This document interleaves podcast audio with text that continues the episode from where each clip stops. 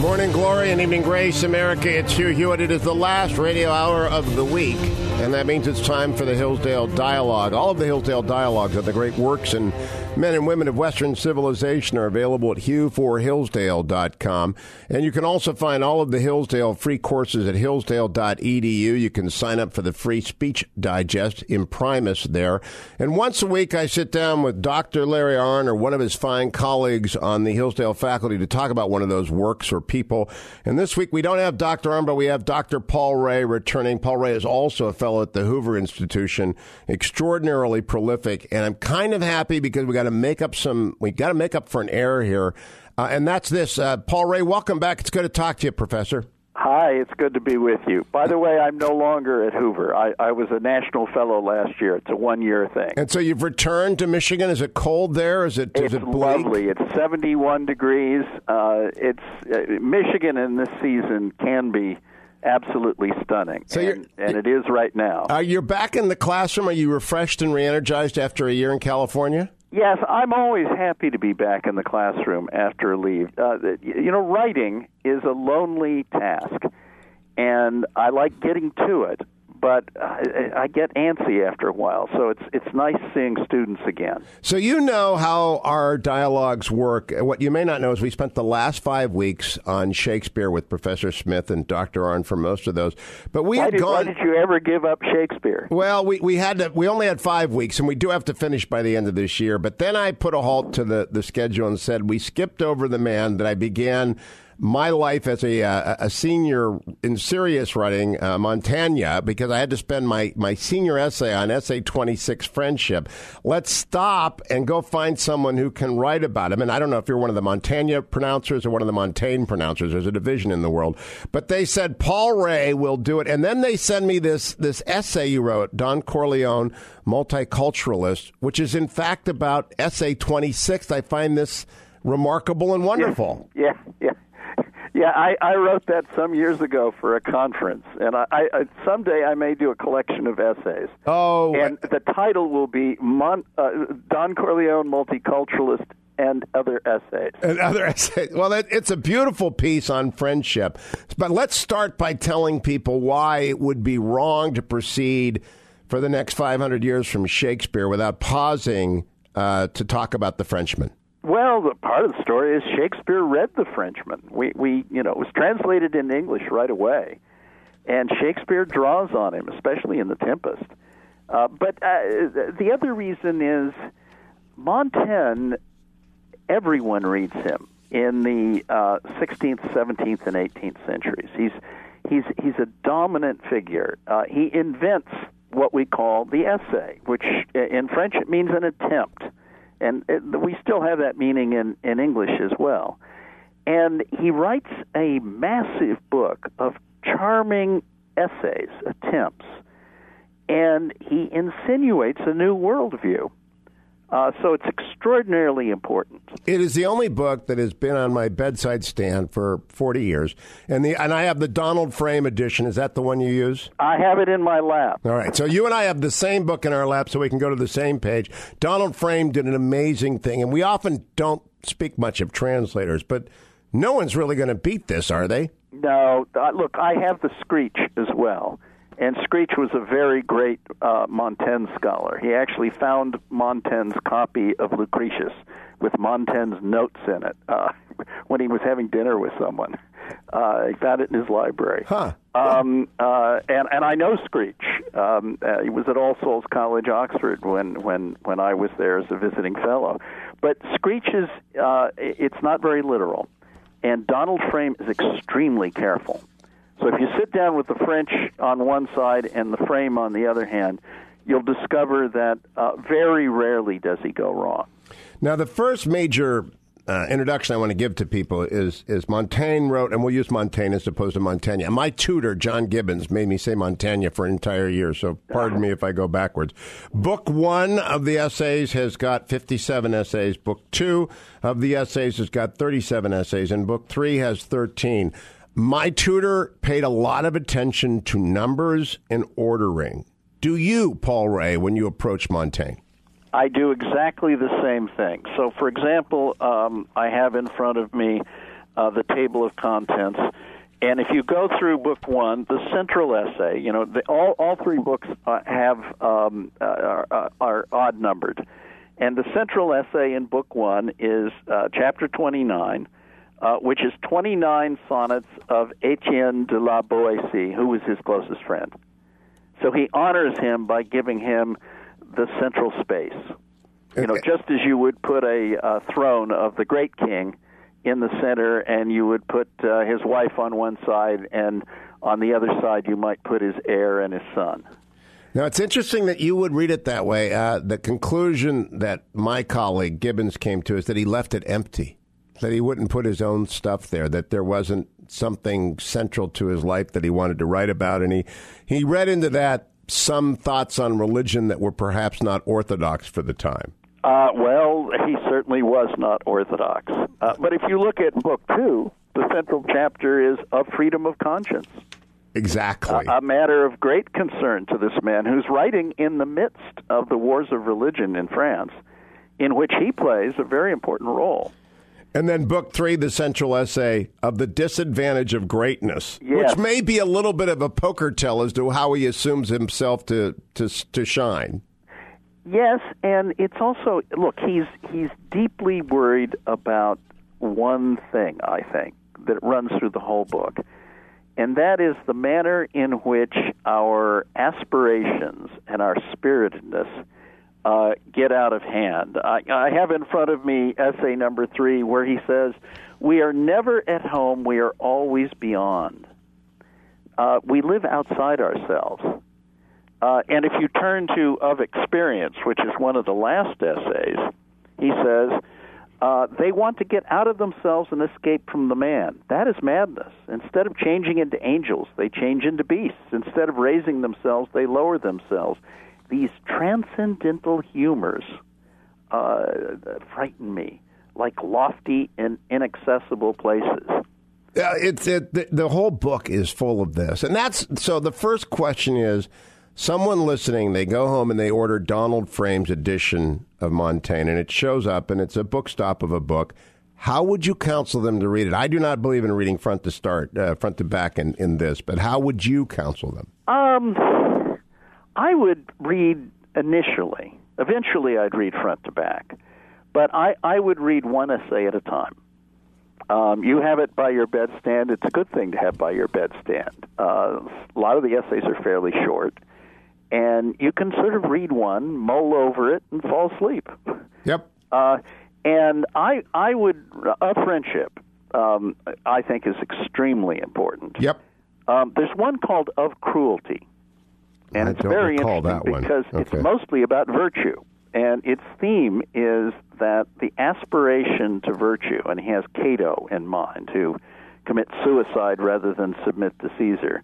The aspiration of virtue is rooted in a kind of cruel cruelty.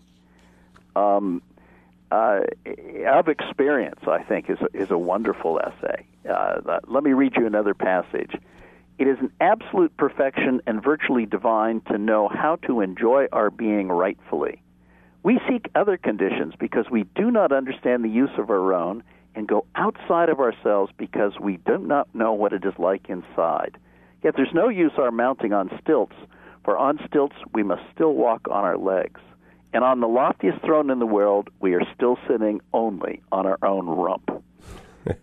I mean, there's a there's a kind of deflation that he aims at. Um, come home. You know, it, it's a book about coming home to oneself. It is also a, a book that is earthy, in, in that all of the natural functions are often discussed. And it's also a, a book that is stunning in how much he knew. I mean, he just had everything committed to that brain of his. Yes, and you know he he he he was reared uh, speaking Latin, so his first language is Latin. Uh, and, and the consequence is he read all of the classical sources in Latin uh, with the greatest possible ease. And he seems to have remembered everything that he wrote. and he suffered a great deal. I will come back to this. He had terrible, terrible kidney stones, and and as a result, when he writes about this, I've always told friends of mine who have that affliction they ought to go grab Montaigne, and they'll find out that, that, that, that it's not new. The pain is intense, but at least it's well chronicled. Amen. when we come back from break, we're going to talk about Essay 26 of friendship, largely because, and the education of children, uh, which figures into this. It's Essay 28, excuse me, in the first book uh, of friendship with uh, Dr. Paul Rahe of Hillsdale. It's the Hillsdale Dialogue. We're talking about the essays, the complete essays of Montaigne, the Donald Frame translation. Uh, I think I'm safe on safe ground saying if you go and get this book, you'll thank me. I'll be right back with Dr. Rahe. Stay tuned. 21 minutes after the hour, America. It's Hugh Hewitt. It's the Hillsdale Dialogue, that last radio hour of the week where we raise our eyes to something that is really permanent. And even in a week of new war and a week of worry and Ebola, uh, I'm pretty certain that as long as people are reading, they will be reading the essays of Montaigne, uh, probably in the Donald Frame translation. Dr. Paul Rahe is my guest from Hillsdale. All of the Hillsdale dialogues are available at hugh4hillsdale.com. All of Hillsdale's free courses are available at hillsdale.edu. Uh, a, a paragraph from the first book of his three books of essays, number 28. For the rest, Montaigne writes, what we ordinarily call friends and friendships are nothing but acquaintanceships and familiarities formed by some chance or convenience, by means of which our souls are bound to each other. In the friendship I speak of, our souls mingle and blend with each other so completely that they efface the seam that joined them and cannot find it again. If you press me to tell you why I loved him, I feel that this cannot be expressed except by answering, because it was he, because it was I. I love that paragraph more than any other paragraph in this book, Professor. I can understand. It's it's it's high-minded. Uh, you know, he else, elsewhere in that same essay, he says that uh, it, it's already something if fortune can achieve such a friendship once in three centuries. You see, but that that gives. I was reading your essay, and Madison writes about friendship. Bacon wrote about friendship. Uh, Cicero wrote about friendship. Those three writers all thought it was much more important, and something that rare couldn't be that important, right? Well, it could be that important, but not important to most people because if it can only happen once in three centuries, it's not part of our lives. And do, do you agree with that assessment? Because I don't. I did not. I, I came to disagree with him on that. Uh, uh, yes. Uh, look, I, I I prefer Aristotle on friendship to Montaigne on friendship. Uh, and Aristotle divides friendship into three kinds. Now, they practically they often mix, but friendships of pleasure, the sort that children have, based upon playing games, and they last as long as the play goes. Uh, friendships of utility, the sort that businessmen have or colleagues in departments uh, have, uh, and they they're ties you have to other people because you do business with them of one sort or another. And then friendships of virtue, uh, which are friendships grounded in some sort of common project. Husband and wife have children. That's a common project, and it really it binds them together. Or missionaries, they have a common project. Or soldiers um, fighting alongside one another have a common project. Or uh, people who would simply enjoy reading and talking with one another have a common project uh, that raises them up that holds them together. Montaigne has a way of debunking all the friendships except for the perfect friendship, uh, his with La Boétie. Uh, so he'll say you really can't be friends with your parents uh, because of the excessive inequality. He says it might interfere with their natural obligation, for all the secret thoughts of the fathers cannot be shared with children for fear of begetting an unbecoming intimacy. He also, um, uh, his friend is dead when he writes this. And he says, Since the day I lost him, I only drag on a weary life, and the very pleasures that come my way, instead of consoling me, redouble my grief for his loss. That's kind of a dreary assessment. I've always thought that the values of friendship are much more permanent than that.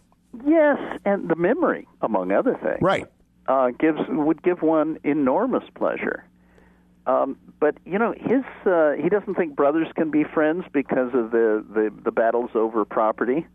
Uh, one of the things that I that I found most striking is that he he he's uh, he doesn't think fr- there's friendship in marriage is very likely. Right. Uh, he says, apart from being a bargain where only the entrance is free, its duration being fettered and constrained depending on things outside our will, It's a bargain struck for other purposes. Within it, you soon have to unsnarl hundreds of extraneous tangled ends which are enough to break the thread of a living passion and to trouble its course. Thank God that's not my marriage. No, but it's also a spur to people. If it's that good and it provides that much, people are on the lookout for it. I got to ask you, Dr. Rahe, who have been your closest friends in your academic life and in your, your you know, you've been at a few places, you've taught a number of places. Uh, who comes closest to you uh, to this ideal?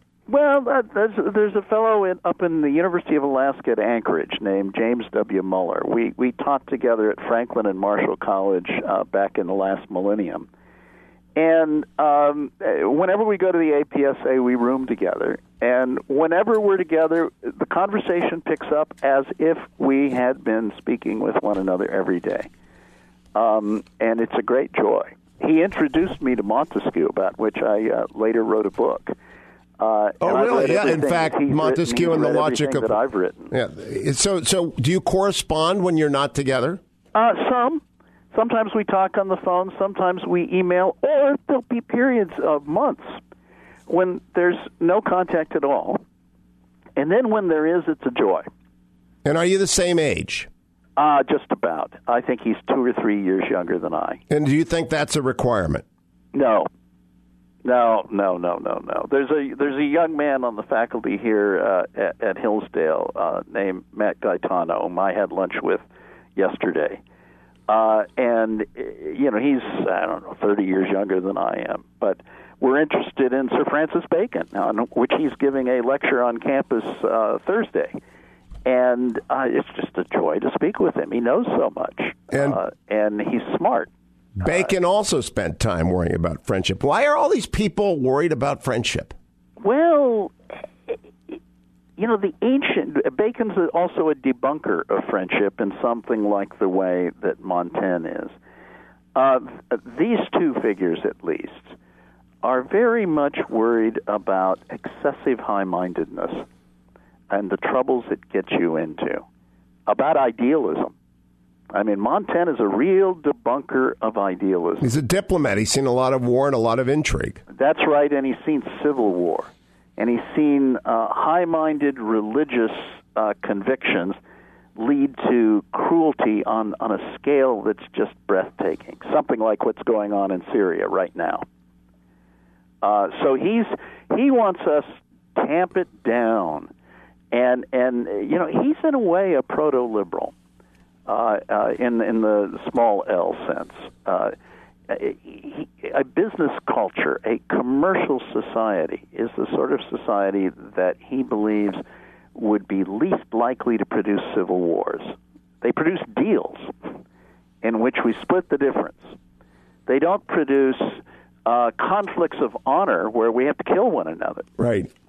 Uh, and so the the attack on on sort of high-minded friendship uh, he says he likes alliances that get hold of him only by one end.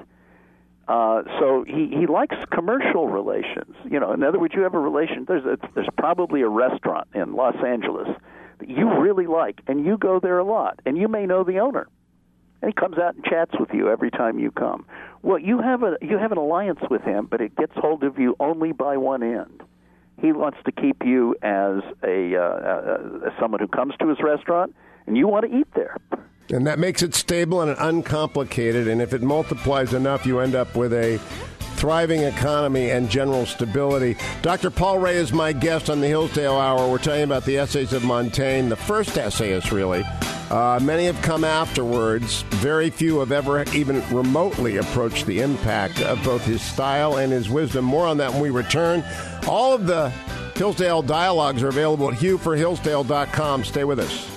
34 minutes after the Air America, it's Hugh Hewitt. Dr. Paul Rahe of Hillsdale College is my guest in this week's Hillsdale Dialogue. Uh, all of the dialogues available at hughforhillsdale.com. You should visit hillsdale.edu. We're talking about Montaigne, and uh, I had thrown at Kyle Mernon, the fellow who organizes these, my request that we spend one hour on Montaigne. That's my my um, interjection into the otherwise scheduled out things, and they gave me Paul Rahe, and sure enough, he's an expert. Uh, here's my Second favorite line from the essays, Dr. Rahe. The surest sign of wisdom is constant cheerfulness. Uh, that's from the essay on the education of children. He writes a lot, not merely in that essay, but throughout the entire book on how to teach. And, and I wonder if it has influenced. Hey, I wonder if you agree with me, uh, agree with him on the surest sign of wisdom is constant cheerfulness. Yeah, I think so. Um, because you know, you've got to get a perspective on things. Um, things don't always go well. They're up and they're down, and you have to laugh it off. Uh, if you're if you're anxious all the time, and and uh, you know that's that's one of the enemies. That in fact that that that third essay right at the beginning where I quoted a little snatch, the next thing he says is is about anxiety. Uh, and if you you you know anxiety means that you're living in the future, and you're not enjoying things that exist now. Yeah. You've got to stop and smell the flowers. I, I don't mean people shouldn't work hard. I don't mean they shouldn't save. I don't mean they shouldn't care about the welfare of their children, which points towards the future. But they need somehow to distance themselves from all of the anxieties of the world. You're right. In the second essay, he writes, uh, I am little subject to violent passions. My susceptibility is naturally tough, and I harden it and thicken it every day by force of reason. I once interviewed the Dalai Lama, who said he spends at least a portion of every day imagining his dying. Well, you know, um, uh, death comes up an awful lot. Yes. In Montaigne. Now, he knows, you know, he he knows that uh, his health problems are going to get him in the end. Um, uh, but he's he's he's he's reflected on death, uh, and uh, it seems to me he's an Epicurean, which is to say he thinks after death there is nothing. Right. He's not a he's not although formally a Catholic. He's not a Catholic. No, no, no, no. He, he he's uh, uh, he, he's um, politically a Catholic and he's a very moderate Catholic uh, for the France of his time. Uh, he, he's very friendly with uh, Henry of Navarre, who becomes Henry IV and gives up Protestantism to, for the throne. Uh, he's very friendly with Catherine de Medici, the Queen Mother, on the other side, uh, and and they they trust him, which is fascinating. That that someone could you know, in a civil war situation, that someone could be trusted by both sides and be a an intermediary. Uh, now he doesn't bring the war to an end. He would love to do that, but it's very striking. You know, he lives with all of these anxieties and these fears, and you don't see them much in the book. Now, earlier this week, I had on Ambassador Ryan Crocker, who served both Bush and Obama he served in Iraq and Afghanistan. He served in Syria and Lebanon and in Pakistan. He had nothing bad to say about anyone. Wanted to go out of his way to say nice things about Kerry and Clinton and Panetta and Rumsfeld and Bush. I mean, it was, he's a diplomat. Diplomats yes. have to do that. Yes. No, that's absolutely right. Uh, and you must think more in business terms, that is to say, in negotiating terms uh, than in terms of high principle. Uh, it, it is it is it is not a profession uh, for uh, people who have um, too who, whose principles are a little bit too high. Uh, they they have to be personally honest but they've got to be willing to do the deals, and the deals are not always pretty. Now, do you consider him as, as necessarily a genius because he put out so much, and each one of these is really amazing? Yes, each one of them is a gem. And you've got to read them multiple times before they begin to get through to you. Uh, they're charming and entertaining uh, the first time and every time after that. But to sort of um, peel the onion, so to speak, and to get to the center of the thing, you've got to watch him play with you and see where he is taking you because the beginning of the thing at the end may contradict the beginning. Um, and the topic may not be clear from the title. oh, amen to that. One more segment with Dr. Paul Rahe at Hillsdale College on the complete essays of Montaigne, translated by Donald Frame. That's what we're recommending to you. Don't go anywhere except to hillsdale.edu. Sign up for Imprimis. Or go to www.hugh4hillsdale.com for all of the Hillsdale dialogues. Stay tuned. Dr. Paul Rahe is a member of the faculty at Hillsdale College. Once each week at the last radio hour of the week, I give the hour over to either Dr. Larry Arnn or Dr. Paul Rahe or one of the members of the faculty at Hillsdale College. The Lantern of the North, and we talk about one of the great books or works or people of Western civilization. Uh, Montaigne, I did not tell you, was born in 1533. He died in 1592. So he is he's really a great humanist. He precedes Shakespeare. Shakespeare read him, becomes after Machiavelli, after the world is broken apart. And he's got an interesting place on most bookshelves, but not a lot of people know when or how to teach him, Paul Rahe. When do you teach him and to whom? Uh, never. Uh, I've I've never had the occasion. I, I did organize at the University of Tulsa, where I used to teach, a book group. I, I did this every every year, and we would pick one book to read. And one year we did Montaigne, and we sort of each week chewed over an essay, uh, which is a wonderful way to do it, by the way. It's it's just perfect for that because the thing is of, is infinitely interesting and the next essay you have no idea where you're, where you're going next. So let me then ask as we conclude. You wrote this essay, Don Corleone, Multiculturalist. An essay is is not a book and it's not an article. It's a meditation at some length on a particular subject that doesn't fit well anywhere else. So, uh, as an example of what Montaigne invented, what are you doing in Don Corleone, Multiculturalist? Well, I start off with the opening scene of Godfather 1 in the movie, uh, but it also appears in the book, and I use the book uh, primarily on this, where uh, the wedding is taking place, and on the day that a Sicilian's daughter is, gets married, he can deny a favor to no man. And uh, uh, you know, a man, a mortician, comes to ask a favor of him, but he wants to pay him because the mortician wants to keep him at arm's length the way Montaigne wants to keep people at arm's length. He wants to have a relationship with the guy who owns the restaurant that he goes to. He wants to know him, but he wants to pay him and not have obligation. Not have obligation being the key. Yeah, and this and and Don Corleone is old school. Uh, you have to say, "Be my friend," and then uh, if he asks a favor back, uh, you've got to do it. Now, what interests me about that particular thing is I do teach Roman history, um, and uh, I use that to throw light on patronage relations uh, in ancient Rome. And they're very elaborate. I mean, if you do a beneficium for someone, they owe you officium obligations forever. Uh, and there's a tie of friendship. And if they come and ask another favor, basically morally you've got to do it. So it's the opposite. It's the very thing that Montaigne wants to avoid.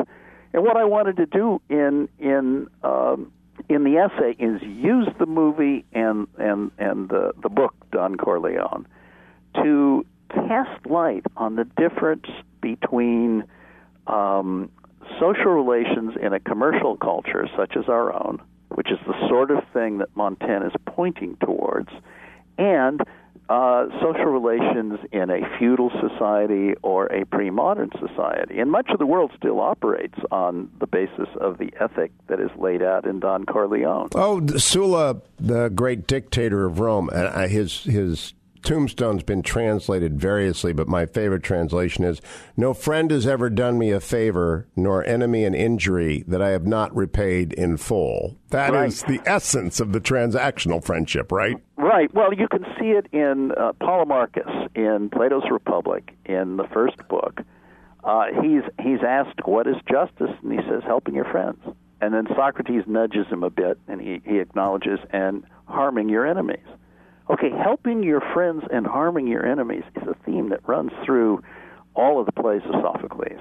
Uh, you'll you'll find it in Xenophon. Um, it is a, a major theme uh, in Greek life and in Roman life. Helping your friends and harming your enemies is what it means to be a good man. Uh, a helpful, a useful man. That's exactly what Don Corleone is. And Montaigne says, no, friendship is much higher than that. There's it's a seamlessness there. There is no giving and taking. Yes, it's much higher than that, and the kind of friendship that that that is what we would call patronage you've got to avoid or you're not free. Okay, so now I got to ask you this because you're in a position to answer it. You are yourself an essayist, as he was. What do you hope to accomplish by an essay? Uh, you, you, the first thing is you've got to charm, and the second thing is you have to carry your reader from the place where your reader happens to be. So that's where the essay has to start somehow or other, to somewhere else where you want to carry them. And but why bother? What uh, is it? Is it fame? What is it that Montaigne or Paul Rahe is looking for when they write an essay? Uh, well, look, uh, Montaigne is a lot more ambitious than Paul Rahe. Uh, Montaigne uh, was looking to change an entire culture, and uh, I think arguably over about three centuries, slowly, gradually, he transformed the way people think about things. Wow! Um, oh, you make that claim for him? Yes, he's a major figure. He, he's up there. Uh, uh, he works by indirection, so it's not so obvious. It's not, you know, Hobbes is very direct. Montaigne is very. Indirect. You know, I don't think I've ever, ever. I agree with this, but I don't think, I, for different reasons, I don't think anyone has ever made that claim that I've heard them give him his due. I, I, I think he's. Uh, look, everyone read him, and you can, you can, you can trace. And that's part of what I do in the second volume of Republics Ancient Modern is trace the manner in which people be, start with Montaigne's position and work out the political, the social, and the economic consequences of the foundations he laid. How interesting. And I think he introduced uh, self absorption of the best sort. Yes. A, a, sort of reflection on the morality of your actions so that you would be judged. And clarity, honesty. Rousseau's a big fraud. Montaigne is telling you the real deal, though he may have some stuff hidden for political reasons, but he's, he's very honest with his readers. Yes. Oh, yes. And wonderful to read. Just a pleasure. And you're absolutely right. The place to have him is next to your bed and to sample him, move in and out of it and then when you get completely entranced, sit down and read the whole thing. Well, I Preferably think with your friends. I think I'm going to prod you to do an online course for Hillsdale on Montaigne. Maybe you'll lead to the Montaigne Renaissance, Paul Good Rahe. Lord. Okay. All right. Be well. Thank you, my friend. Don't go anywhere, America. I'll wrap up this week's Hugh Hewitt Show.